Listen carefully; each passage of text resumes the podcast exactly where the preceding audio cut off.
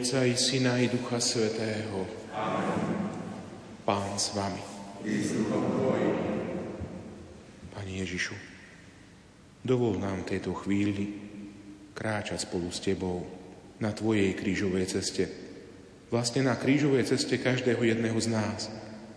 Daj, aby sme sa učili od Teba, ako vstávať, ako nie kríž a ako ťa verne nasledovať. Križovaný Ježišu, zmiluj sa nad nami.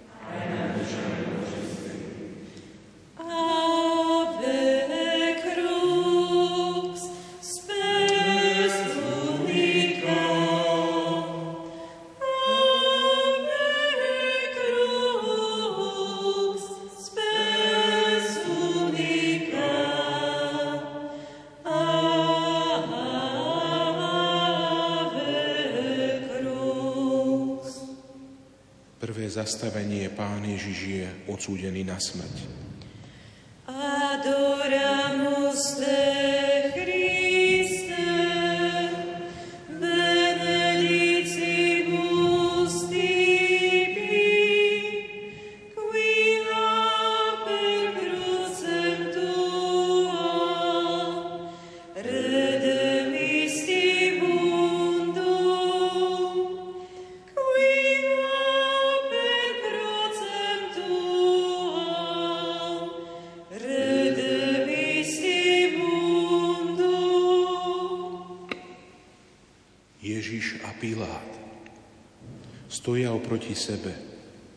Ten jeden sa spolieha na brnenie, zbranie, peniaze, armádu, múry pevnosti, priazen cisára. Vedie človek s najväčšou mocou v krajine. A je to vyhlásil. Nevieš, že mám moc? A Ježiš oproti nemu sa javí ako najúbohejší chudák, ktorý už nemôže nič, veď má dokonalé zviazané ruky. Ale jeho moc nespočíva vo výzbroji armády či tučnom konte peňazí. Jeho moc sa dokonca nedá ani zviazať. Veď ako chceme poviazať lásku? A jeho moc tvie v láske. Veď s láskou lámal chlieb, s láskou, s láskou sa dotýkal chorých, slepých, ba dokonca aj mŕtvych. S láskou sa pozrel do očí tých, čo nemali nikoho, kto, kto by im pomohol. Teraz tiež hladí s láskou na Piláta. Ktorá moc je silnejšia? Tá svetská, politická, vojenská či ekonomická, alebo tá najtichšia a najpokornejšia moc obetavej a slúžiacej, nohy umývajúcej lásky? Po ovoci ich spoznáte. A naozaj, ako skončil Pilát? Dozvieme sa o ňom, že skončil ako vyhnanec, ktorý si zúfa a siahne si na svoj vlastný život. A ako končí, ba vlastne začína Ježiš, ktorý život ponúka každému, kto v Neho verí. A nie je život obyčajný, ale väčší. A z mŕtvych staním to dáva na známosť, že láska premohla smrť že láska je najsilnejšia a najúčinnejšia zbraň, ktorou sa premieňa svet. A čo ja? Ktorej sile verím? Tej Pilátovej či tej Ježišovej? Naozaj sa viac spolieham na lásku?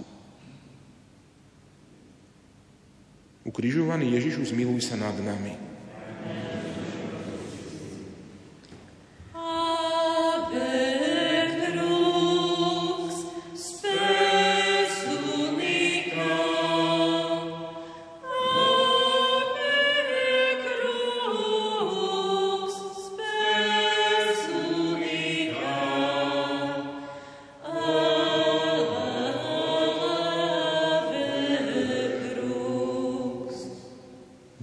Zastavenie Pán Ježiš príjima kríž.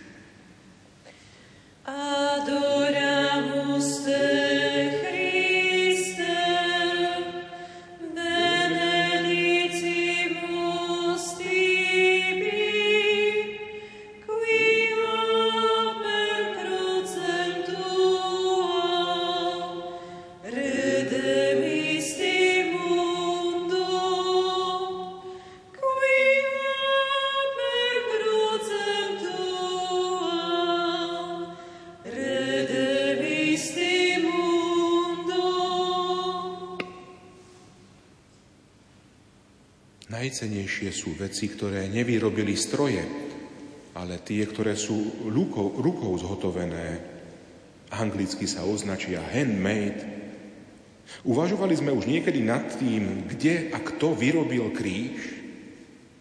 Viem, v súčasnosti je to ľahké. Stačí hociaký výrobok, dokonca aj kríž otočiť na druhú stranu a hneď vieme, odkiaľ je, ktorá krajina ho vyrobila, ba z čoho je vyrobený.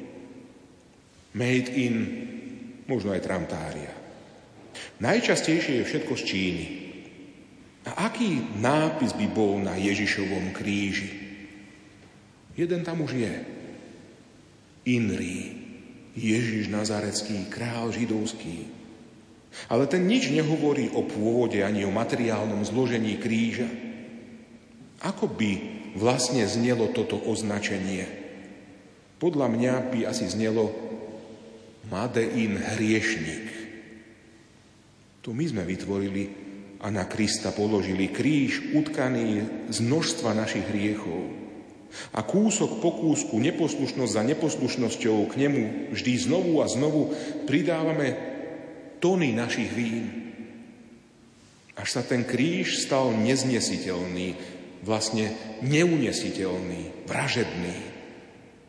Dnešná moderná doba by naň dala ešte tretí štítok, hovoriaci o riziku a nebezpečenstve smrti v podobe lepky s prekríženými hnátmi. Pozor smrť!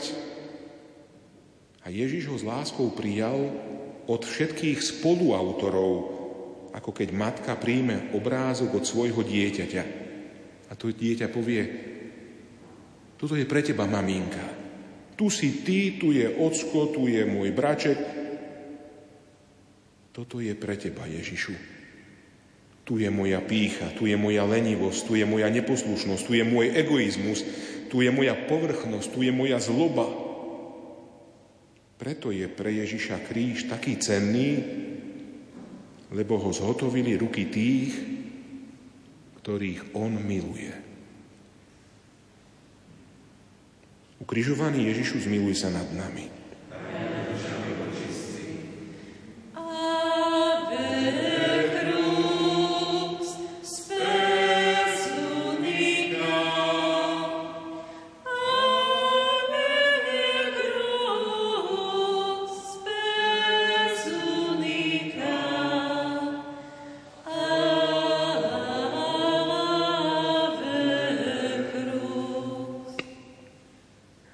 Ježišov prvý pád pod krížom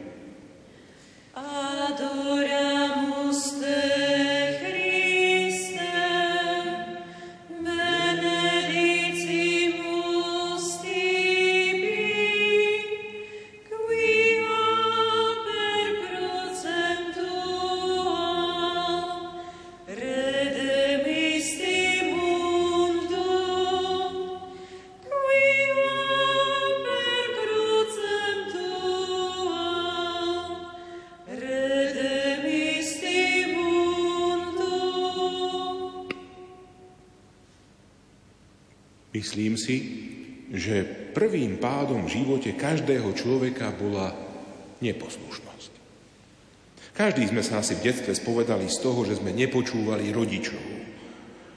Aj v záhrade raje bola neposlušnosť prvé zlo a prvý pád človeka. Odvtedy sa už neposlušnosť u nás nespomína.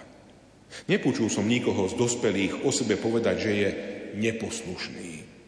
A pritom každý hriech človeka je neposlušnosť voči Bohu. Mohla by to byť aj definícia hriechu, že hriech je neposlušnosť voči Bohu. Kedy som naposledy neposlúchal? Kde si som čítal, ako najúčinnejšie pomôcť zvieraťu, ktoré nechce jesť. Nechutí mu. Stačí vraj k nemu priviesť druhé, ktorému chutí a ono sa hneď pridá. Ale ako naučiť človeka poslúchať? A my potrebujeme teba, Ježišu, aby si ostal pri nás ako ten, ktorý je poslušný až na smrť, aby aj nám chutilo poslúchať Boha a nepadať do nových chýb. Ukrižovaný Ježišu, zmiluj sa nad nami.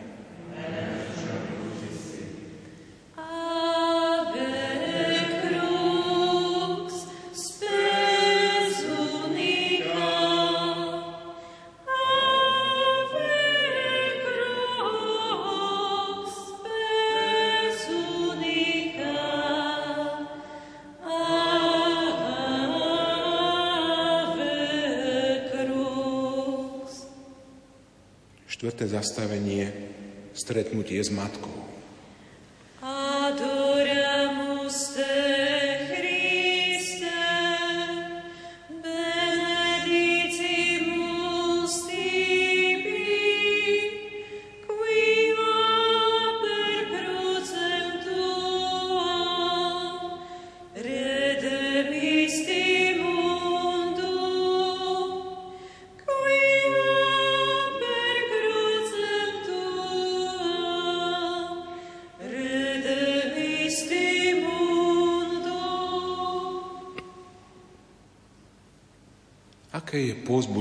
Vedomie toho, že s vami niekto je a spolu cíti, zvlášť vo chvíľach skúšok či strachu a zrady. A Ježiš mal takýto pocit. Dobre mu padlo, že na tej najťažšej ceste, ceste smrti, pri ňom niekto je, niekto ide spolu s ním, kráča vedľa neho. Keď som bol farárom v jednej horskej dedine, Počas večernej svetej omše sa mi stala nezvyčajná udalosť. Ministrant počas čítania sedel vedľa mňa pri oltári. Mal sotva 6 rokov. Pod chôrom, úplne vzadu, sedela jeho mama a na kolenách láskala svojho mladšieho, asi tak poloročného syna. Keď to zbadal tento môj ministrant, prišlo mu to ľúto a po lícach mu stekali slzy veľké ako hrachy. Zrazu vstal a rozbehol sa k svojej mame. Tá ho s láskou prijala, vystískala, posadila na druhé voľné koleno a po pár tichých slovách do ucha a po utieraní slz sa náš malý hrdina mohol s veľkým úsmevom vrátiť naspäť k ministrovaniu. Videli to všetci v kostole a každý to milo prijal so širokým úsmevom na tvári. Ako je dobre, keď nás poláska naša mama. Hneď nám to dodá síl a vnútorne nás uspokojí jej pohľadenie, jej blízkosť. Vtedy netreba ani slov. Stačí len vedomie, že je tu niekto, že je pri mne a že sa modlí. Preto mnohí idú za Máriou dennodenne s rúžencov v rukách a možno aj na ďaleké púte a to len preto, aby ich potešila, aby im poutierala srdci, poláskala, povzbudila, aby sme sa mohli s úsmevom a novým nadšením vrátiť do našich starých ministránskych povinností. Ukrižovaný Ježišu, zmiluj sa nad nami.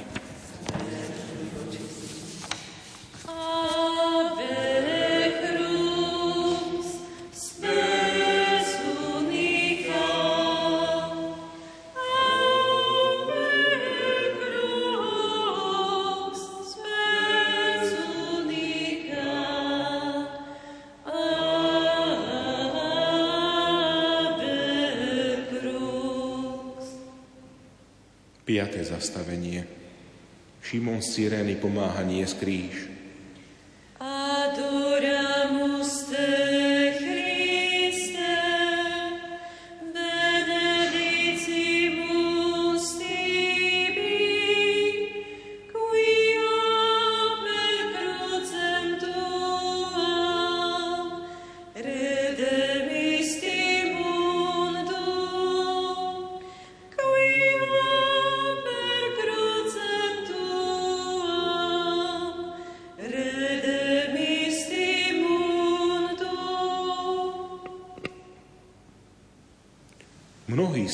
Pamätáme časy, keď šikovní majstri rovno po práci išli na fušku.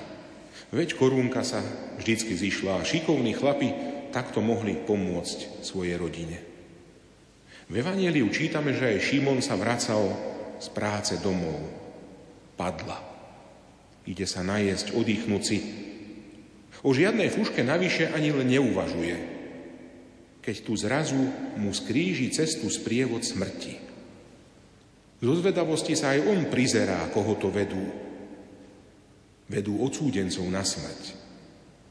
Zrazu si ho všimne veliteľ popravčej čaty a pod hrozbou smrti ho prinúti odniesť odsúdencovi nástroj smrti. Ten zločinec už nevládze, tak donútili Šimona. A to je riadna fuška nosiť cudzí kríž. Najradšej by sa vtedy prepadol pod zem, Vyčíta si samému sebe, prečo radšej ešte nezostal na poli a prečo musel byť tak zvedavý. Všetci sa mu budú teraz smiať. On, čestný človek, a zrazu bude v centre výsmechu kvôli tomuto zločincovi. A kto to vlastne je ten zločinec? Počuje jeho meno. Už ho niekde počul. Ježiš. To je ten, čo robí znamenie a zázraky. Čo vlastne urobil? Šimon nesie kríž a pritom uvažuje, komu vlastne robí túto fušku bez odmeny. Jedinou odmenou mu bude hamba. To zas bude rečí. Počkaj, Šimon, neboj sa. Fuška, ktorú robíš, bude ti o tri dni pre teba tou najzáslužnejšou službou, čo si kedy urobil. Teraz sa hambíš a bojíš, ale už o pár dní budeš môcť s hrdosťou povedať, to ja jediný som mu niesol kríž. Bezo mňa by to nezvládol. Z hamby sa stane obrovský obdiv a úcta. A tak je to aj s nami. Že to, za čo sa teraz možno aj hambíme, čomu nerozumieme, s čím sa boríme, bude mať po našom konci očiach Božích tú najkrajšiu hodnotu. Tak čo? Oplatí sa ísť na fušku zadarmo? Ukrižovaný Ježišu, zmiluj sa nad nami.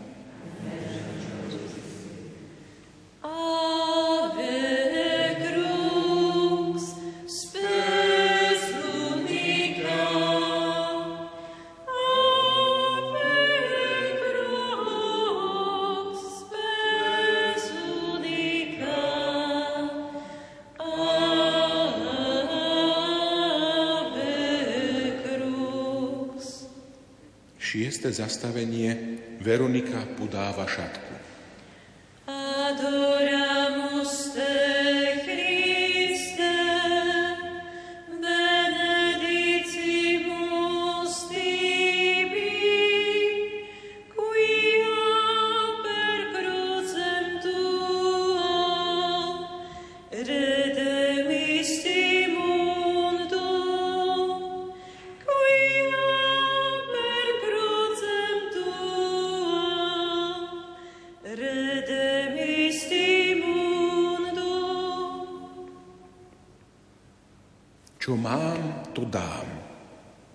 Nemám, to dať nemôžem.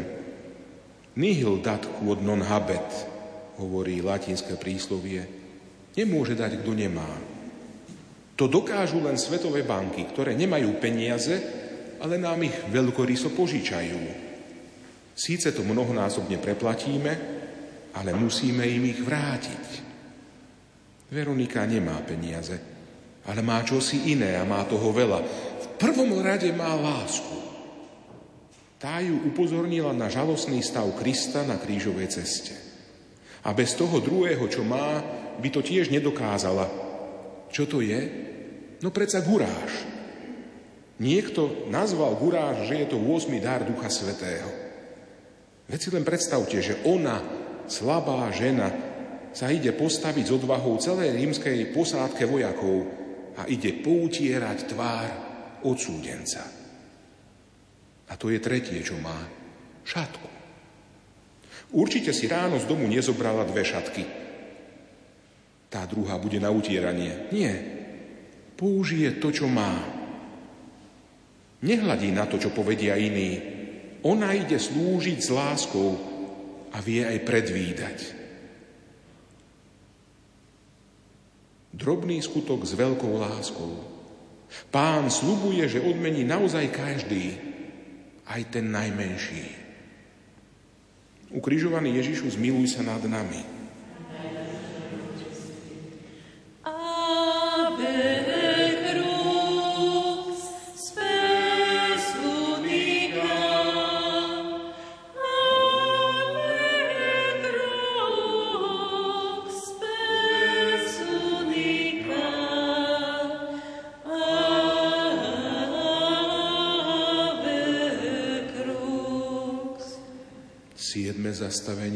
Ježišov druhý pád pod krížom.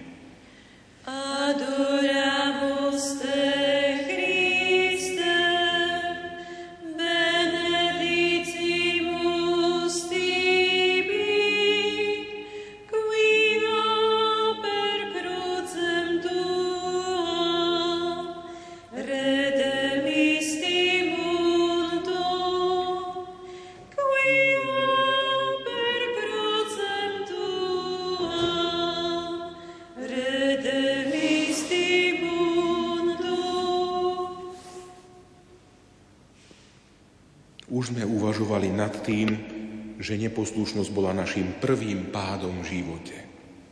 A čo bolo tým druhým pádom? Asi to bola skúposť a egoizmus. Všimnite si to na malých deťoch. Príde chlapča odvedla od susedov a chce sa hrať s mojimi hračkami, ktorých som sa možno už týždňa ani nedotkol. A prvé, čo počuje, to je moje. Čo je vlastne moje? Veď všetko nám je dané. Náš život, telo, vlasy, nohy, sluch, oči, srdce, ktoré bije v mojom tele, to všetko som dostal. A Apoštol Pavol píše do Korintu, čo máš, čo si nedostal? Všetko je darom pre nás. Preto keď sa delíme, keď požičiavame a nič za to nečakáme, keď sme štetrí, keď dávame, tak vlastne len splácame dlh z toho, že sme obdarovaní. Preto nepadajme do lakomstva a chamtivosti, ale buďme ľuďmi s veľkodušným srdcom, ktoré vie dávať, podeliť sa či požičať. Veď aj Ježiš nás učí, dávajte a dajú vám. Aby to fungovalo, musím najprv vedieť dávať. No nie vtedy, keď neviem, čo s tým, keď mám toho príliš veľa, to je zbavovanie sa. Mám možno veľa jablok na jeseň a neviem, čo s nimi, tak ponúknem rozdávam. Dávanie je vtedy, keď dávam zo svojho. Mám len jedno, ale dám ti, aby si mal ty. Dávanie je umenie zabúdať na seba a zbaviť sa sebectva. A bolo by zaujímavé vidieť, ako to všetko dopadne. Staňme z tohto druhého pádu. Tým, že si budeme zhromažďovať poklad v nebi. Ako by náš vyzeral bankový výpis z nebeského účtu? Nie tu na zemi, tu nám to môžu ukradnúť. Alebo to zožerie hrdza a mole, ako to spomína Kristus. Kto z nás je nebeským milionárom? Kto z nás vedel nezišne dať. V nebi to už bude skutočne moje. Ukrižovaný Ježišu, zmiluj sa nad nami.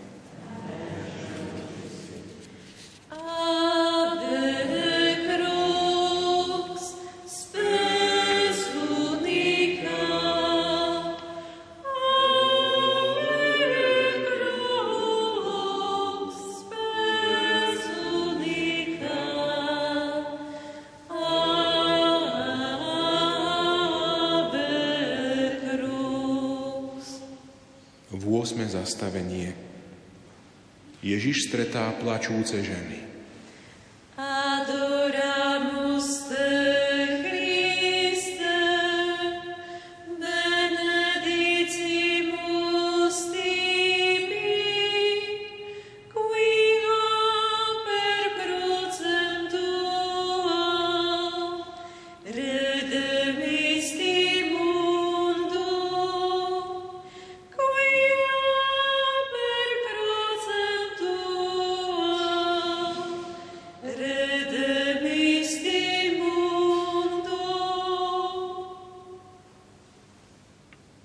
Potoky slz. Častejšie plačú ženy, matky či manželky. Vidieť plakať chlapa je skôr zvláštnosť. Veď nás to učia od malička. Neplač, nebuď baba, buď chlap. Viete, koľkokrát plakal Ježiš? Nájdeme ho plakať nad Jeruzalemom. Dokonca plače pri Lazárovom hrobe a so slzami v očiach sa modlil ešte včera v Gecemánskej záhrade. Dosť? Nič viac? A myslíte si, že keď on bol malé dieťa, ani raz sa neraz nerozplakal? Deti často plačú. Plač je emócia bolesti, nespravodlivosti, strachu, nedostatku niečoho. Nie je nám tiež niekedy do plaču? Priznajme častokrát, že je to tak, že sa nám chce plakať. Ježiš to dokonca umiestnil aj do programového vyhlásenia z horskej reči, keď povedal blahoslavení plačúci.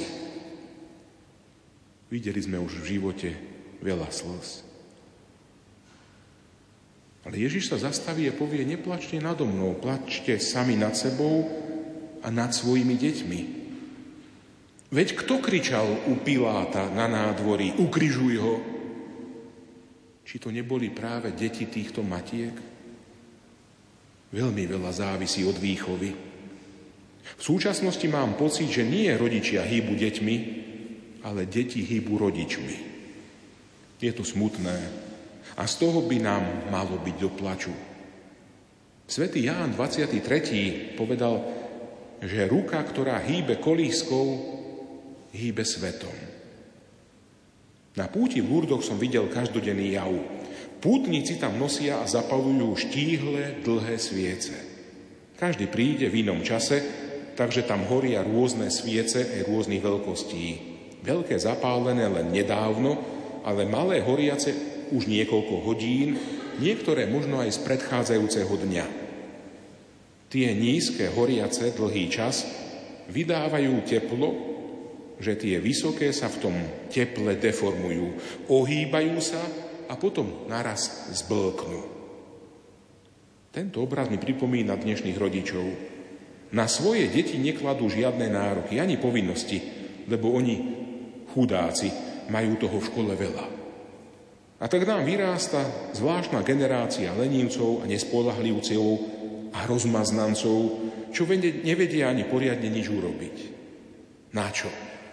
Veď mám mama hotel. A tak deti sú zhýčkané a rozmaznané, až ich to deformuje a ničí. Aj preto Ježiš povie, neplačte nado mnou, ale plačte sami nad sebou a nad svojimi deťmi. Ukrižovaný Ježišu, zmiluj sa nad nami.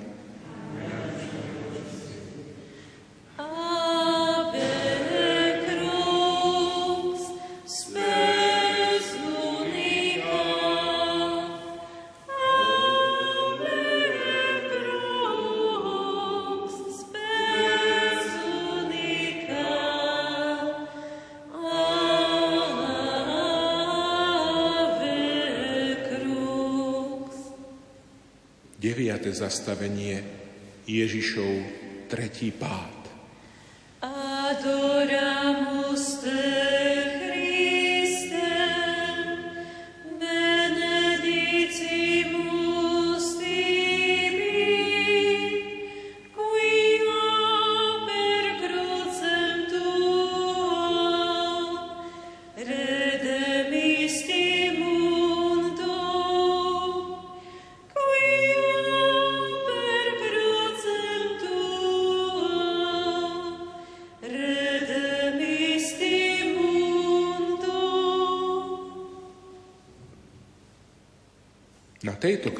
Ceste je to posledný pád. Neviem, čo bolo tým tretím pádom v našom živote. Ale čo sme urobili s tým posledným pádom? Možno bol dnes, možno ešte včera. Ak zbadám, že mám v lodi dieru, musím ju čím skôr zapchať, aby sa loď nepotopila. Ak zbadám dieru v duši, musím ju čím skôr zapchať alebo zalepiť, aby mi z nej neunikla milosť. Nebude to síce tip-top, ale na plavbu do prístavu mi to postačí. Bol som na púti v Medžugorí, kamarát tam tedy otvoril ruksak a vybral z neho malú škatulku s nápisom Súprava na opravu duší. Vysvetlil mi, že to nie je jeho ruksak, a že táto tabulka tam ostala náhodou. Je to ruksak jeho brata. Pýtal som si tú kraťbičku od neho a mám ju dodnes doma, aj s nápisom Súprava na opravu duší. Cyklisti si na cestu berú súpravu, ktorou opravia deravé duše.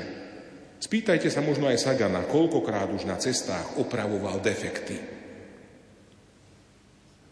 A čo s mojim defektom na duši? Cyklistika je možno šport, kde sa najviac dbá od kvalitu a z duší. Ale čo ja a moja duša?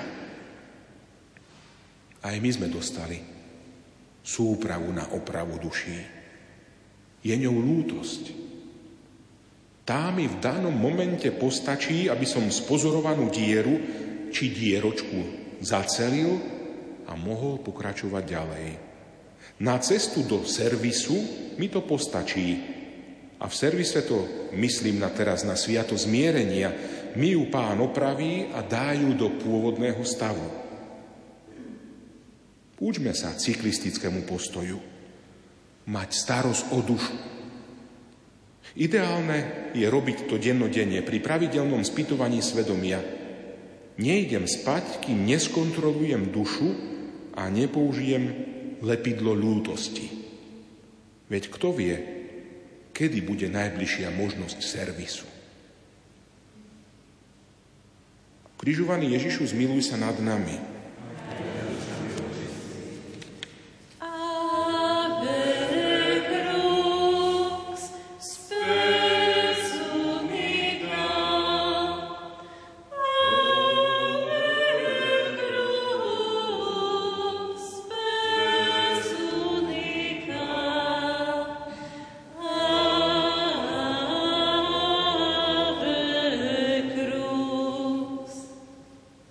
Desiaté zastavenie Ježiša vyzliekajú zo šiat.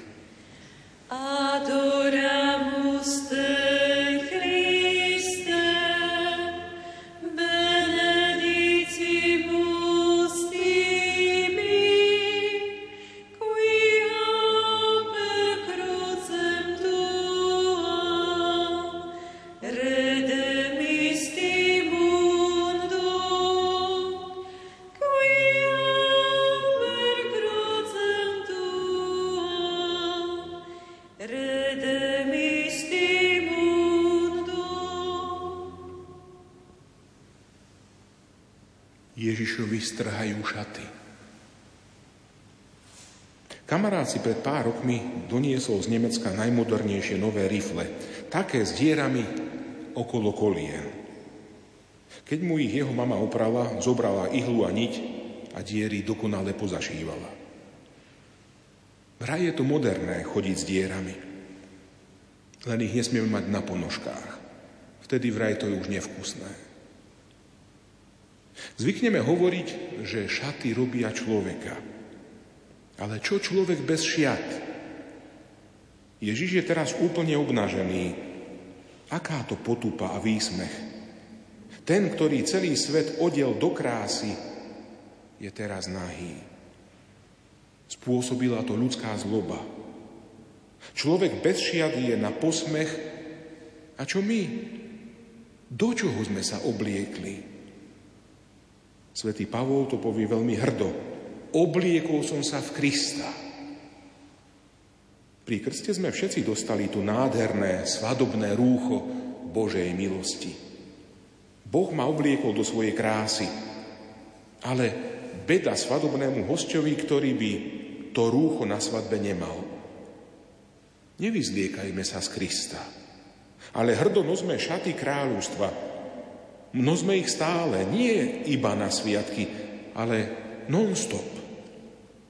Snažme sa byť oblečení do Božej milosti stále. Furt. Bez svadobných šiat ma na nebeskú svadbu nepustia. Ukrižovaný Ježišu, zmiluj sa nad nami.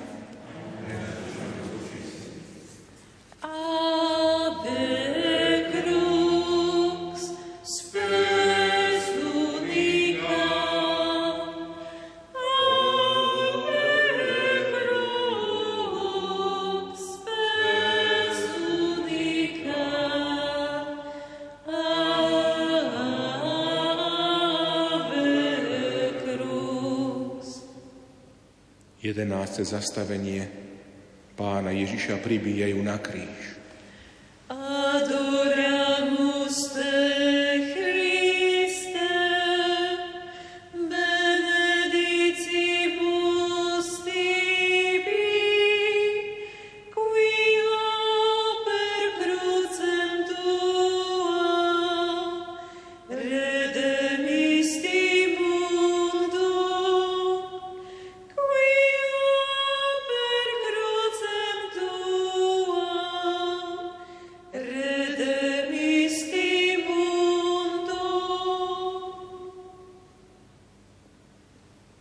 Poznáme ten nepríjemný pohľad, keď nám robia odber krvi. Niekto to neznesie, pozerať sa na to. Aj zdravotná sestra často povie, odvráte zrak. Niekomu to však nevadí. Ale dá sa vôbec pozerať na to, ako človek človeku preráža ruky a nohy hrubými klíncami? Klínec sa priloží k ruke, kladivo sa zdvihne nad hlavu a Videl to Ježiš? Pozeral sa alebo odvrátil pohľad? Kto vie? Už sa to nedozvieme. Isté je, že odteraz je už pevne spojený s krížom. Je to fixné spojenie lásky s trónom milosrdenstva. Šialená bolesť ako blesk prenikla celým jeho telom a neskončila, ale trvá ba je intenzívnejšia a stále viac sa stupňuje každým úderom kladíva. Štyrikrát väčšia bolesť doslova až do špiku kostí v každej ruke a v každej nohe, ktoré sa klincami roztrieštili a po každom údere nastalo nové škodnutie celého tela. Ťažko sa to počúva. Ale úmyselne to hovorím, aby nás to zastavilo a zabrzdilo dvíhať kladivo hriechu a urobiť ďalší úder a s ním spôsobiť ďalšiu bolesť Kristovi. Okrem klincov v tele je tam ešte jeden klinec, ktorý ako jediný nebolel. Držal na kríži nápis s označením jeho viny. Koho viny? Viny nevinného? Toho, čo vzal všetky viny na seba? Teda mojej viny. Mojich vín. Skúsim si to vôbec uvedomiť, že keď budem nad hlavou umúčeného Krista vidieť tento známy nápis Ježiš Nazarecký, židovský král, Inri, ako by ma to malo pokoriť a dočervená v tvári zahambiť, keby tam vysel celý súpis všetkých mojich vín, alebo všetká kôpka lístkov so spísanými hriechmi zo, zo všetkých mojich spovedí. Nemal by práve tento bezbolestný klinec najviac boleť v mojom srdci? Ukrižovaný Ježišu, zmiluj sa nad nami.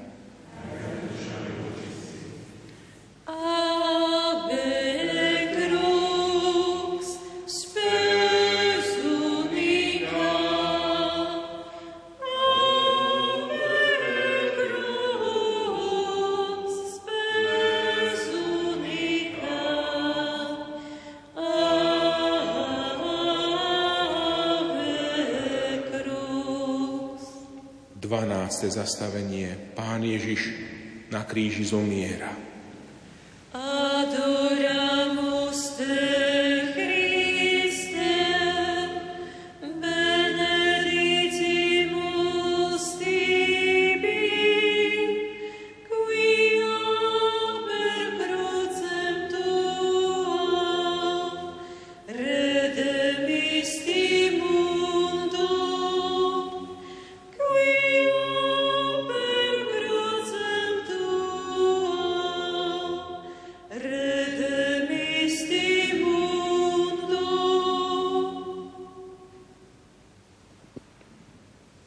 Okrem Ježiša ukrižovali ešte dvoch lotrov. Ozaj, kto je to lotor? No ten, čo robí lotroviny. A každý z nás ich už narobil veľa. Teda aj ja som lotor. Iba jeden z nich si tú svoju vinu vedel aj priznať. A Ježiš mu slubuje nebo ešte dnes. Keď som bol na transfúznej stanici darovať krv, lekár sa ma spýtal, či viem, kto bol prvý darca krvi. Odpovedal som, že neviem. A on mi povedal, no predsa pán Ježiš. Zahambil som sa, že ja kniaz som to nevedel. Ale viem, že jeho krv zachránila každého človeka. Celý náš svet je chorý na nelásku, na egoizmus. Zbytočne by sme hľadali protilátku a vakcínu, ktorá by nás zachránila pred zatratením. Zachrániť nás môže len dobrovoľný darca lásky, ktorá je nezištná. Tej lásky nestačí kvapka, potrebujeme ju celú, aby bola zmytá všetká zloba sveta. A Ježiš platí láskou a dáva ju až do poslednej kvapky. Pri pokladni kríža dáva dokonca viac, ako je potrebné. Ale keď Boh dáva, tak štedro dáva. Pri pohľade na kríž by som si mal uvedomiť, že hľadím na môjho najlepšieho sponzora blížiacej sa väčšnosti. Keby on za, na, za mňa nezaplatil, nikto z nás by sa do väčšnosti nedostal. A ak bude na, na mňa náš pán a Boží nepriateľ u pána žalovať, máme u otca zástancu, ktorý účet väčšnosti zaplatil za mňa svojou láskou. Vieš, ako vyzerá kreditná karta lásky? Má podobu kríža. Veríš tomu? Tak vitaj na ceste do neba, lebo on nám tam už miesto prichystal. Ukrižovaný Ježiš zmiluj sa nad nami.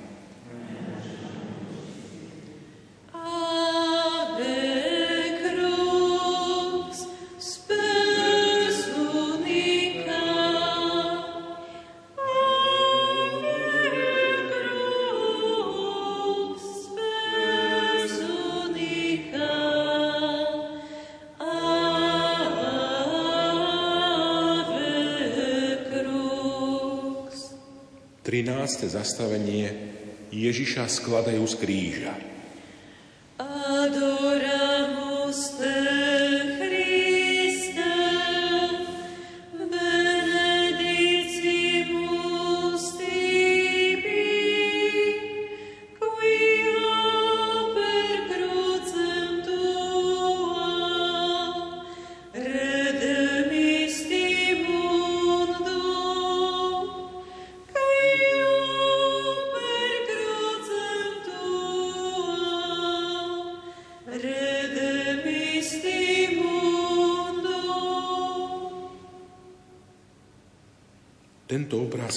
Mal poznať každý Slovák.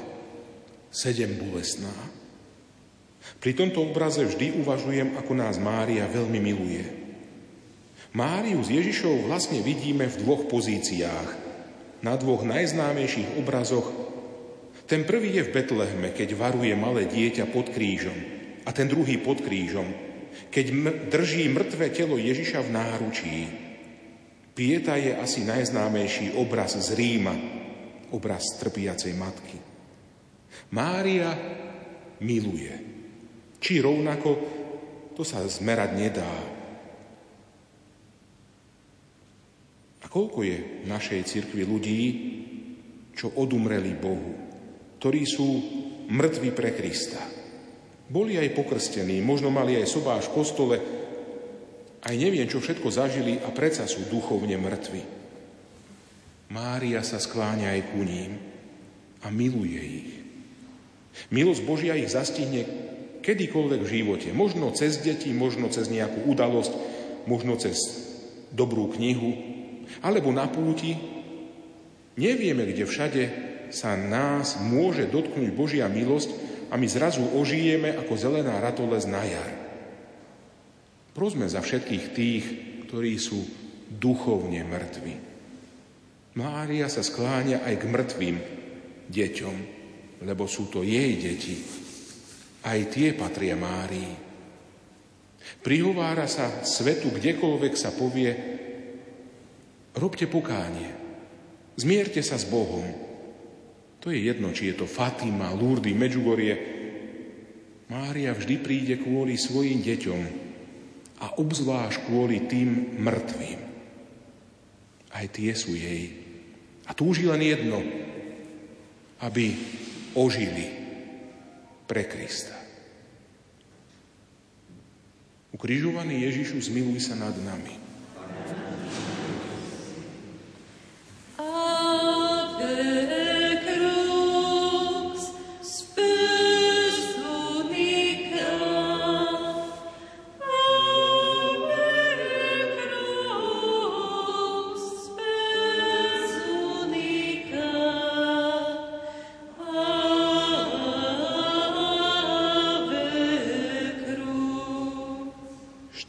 Zastavenie pána Ježiša pochovávajú.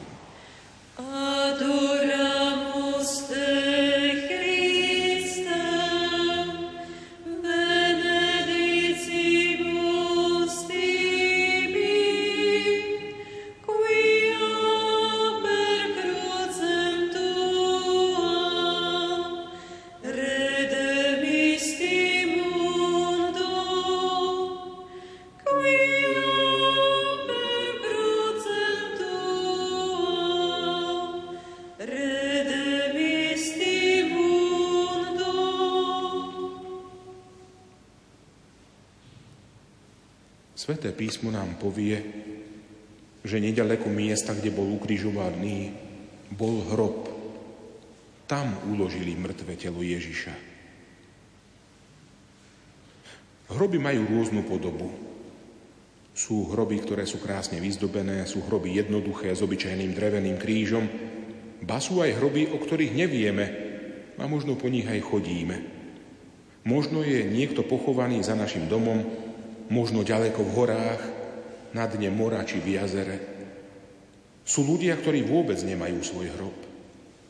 Toto zastavenie nám ukazuje, že keď človek odíde z tohto sveta, tí najbližší cítia bolesť a veľmi radi by pre toho zosnulého ešte niečo spravili. Raz som stretol jednu pani, ktorá vychádzala z cintorína a spýtal som sa jej, a vy čo tu? Bola som za nie skvetý mame, povedala mi. Ale škoda, že som jej ich nemohla dať ešte, kým žila, kým bola medzi nami. Tedy som si tak uvedomil, že kým sú tí naši medzi nami, preukazujme im dobro.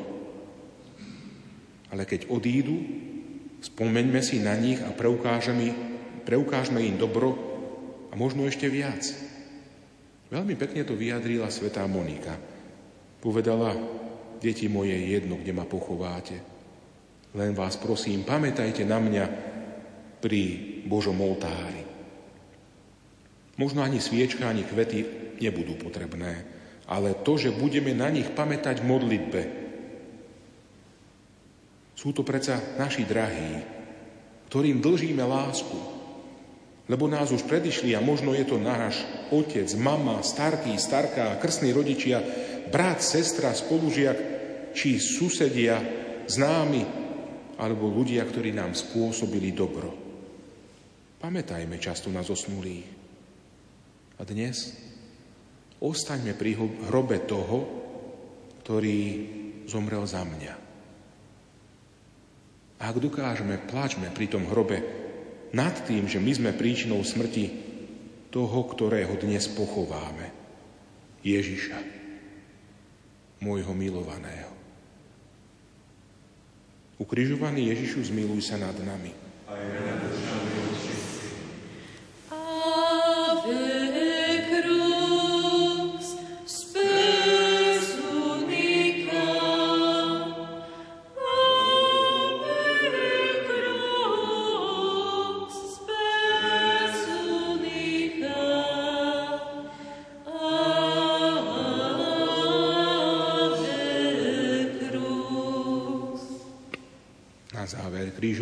sa pomodlíme za svätého Otca a na jeho úmysly. Otče náš, ktorý si na nebesiach, posved sa meno Tvoje, príď kráľovstvo Tvoje, buď vôľa Tvoja, ako v nebi, tak i na zemi.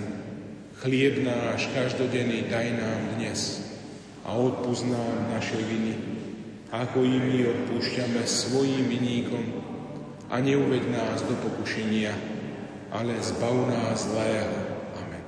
Zdravá z Mária, milosti plná, Pán s Tebou, požehnaná si medzi ženami a požehnaný je plod života Tvojho Ježiš. Svetá Mária, Matka Božia, proza nás hriešný, teraz i v hodinu smrti našej. Amen. Sláva Otcu i Synu i Duchu Svetému, ako bolo na počiatku, tak nech je i teraz, vždycky, i na veky vekov. Amen. Pani Ježišu Kriste, Vypočuj svätého otca pápeža Františka, svojho námestníka, aby dosiahol všetko, o čo prosí v Tvojom mene od nebeského Otca, lebo Ty žiješ a kráľuješ na veky vekov. Pán s vami. Nech vás žehná všemohúci Boh Otec i Syn i Duch Svetý. Amen. Chodte v pokoji. Oh,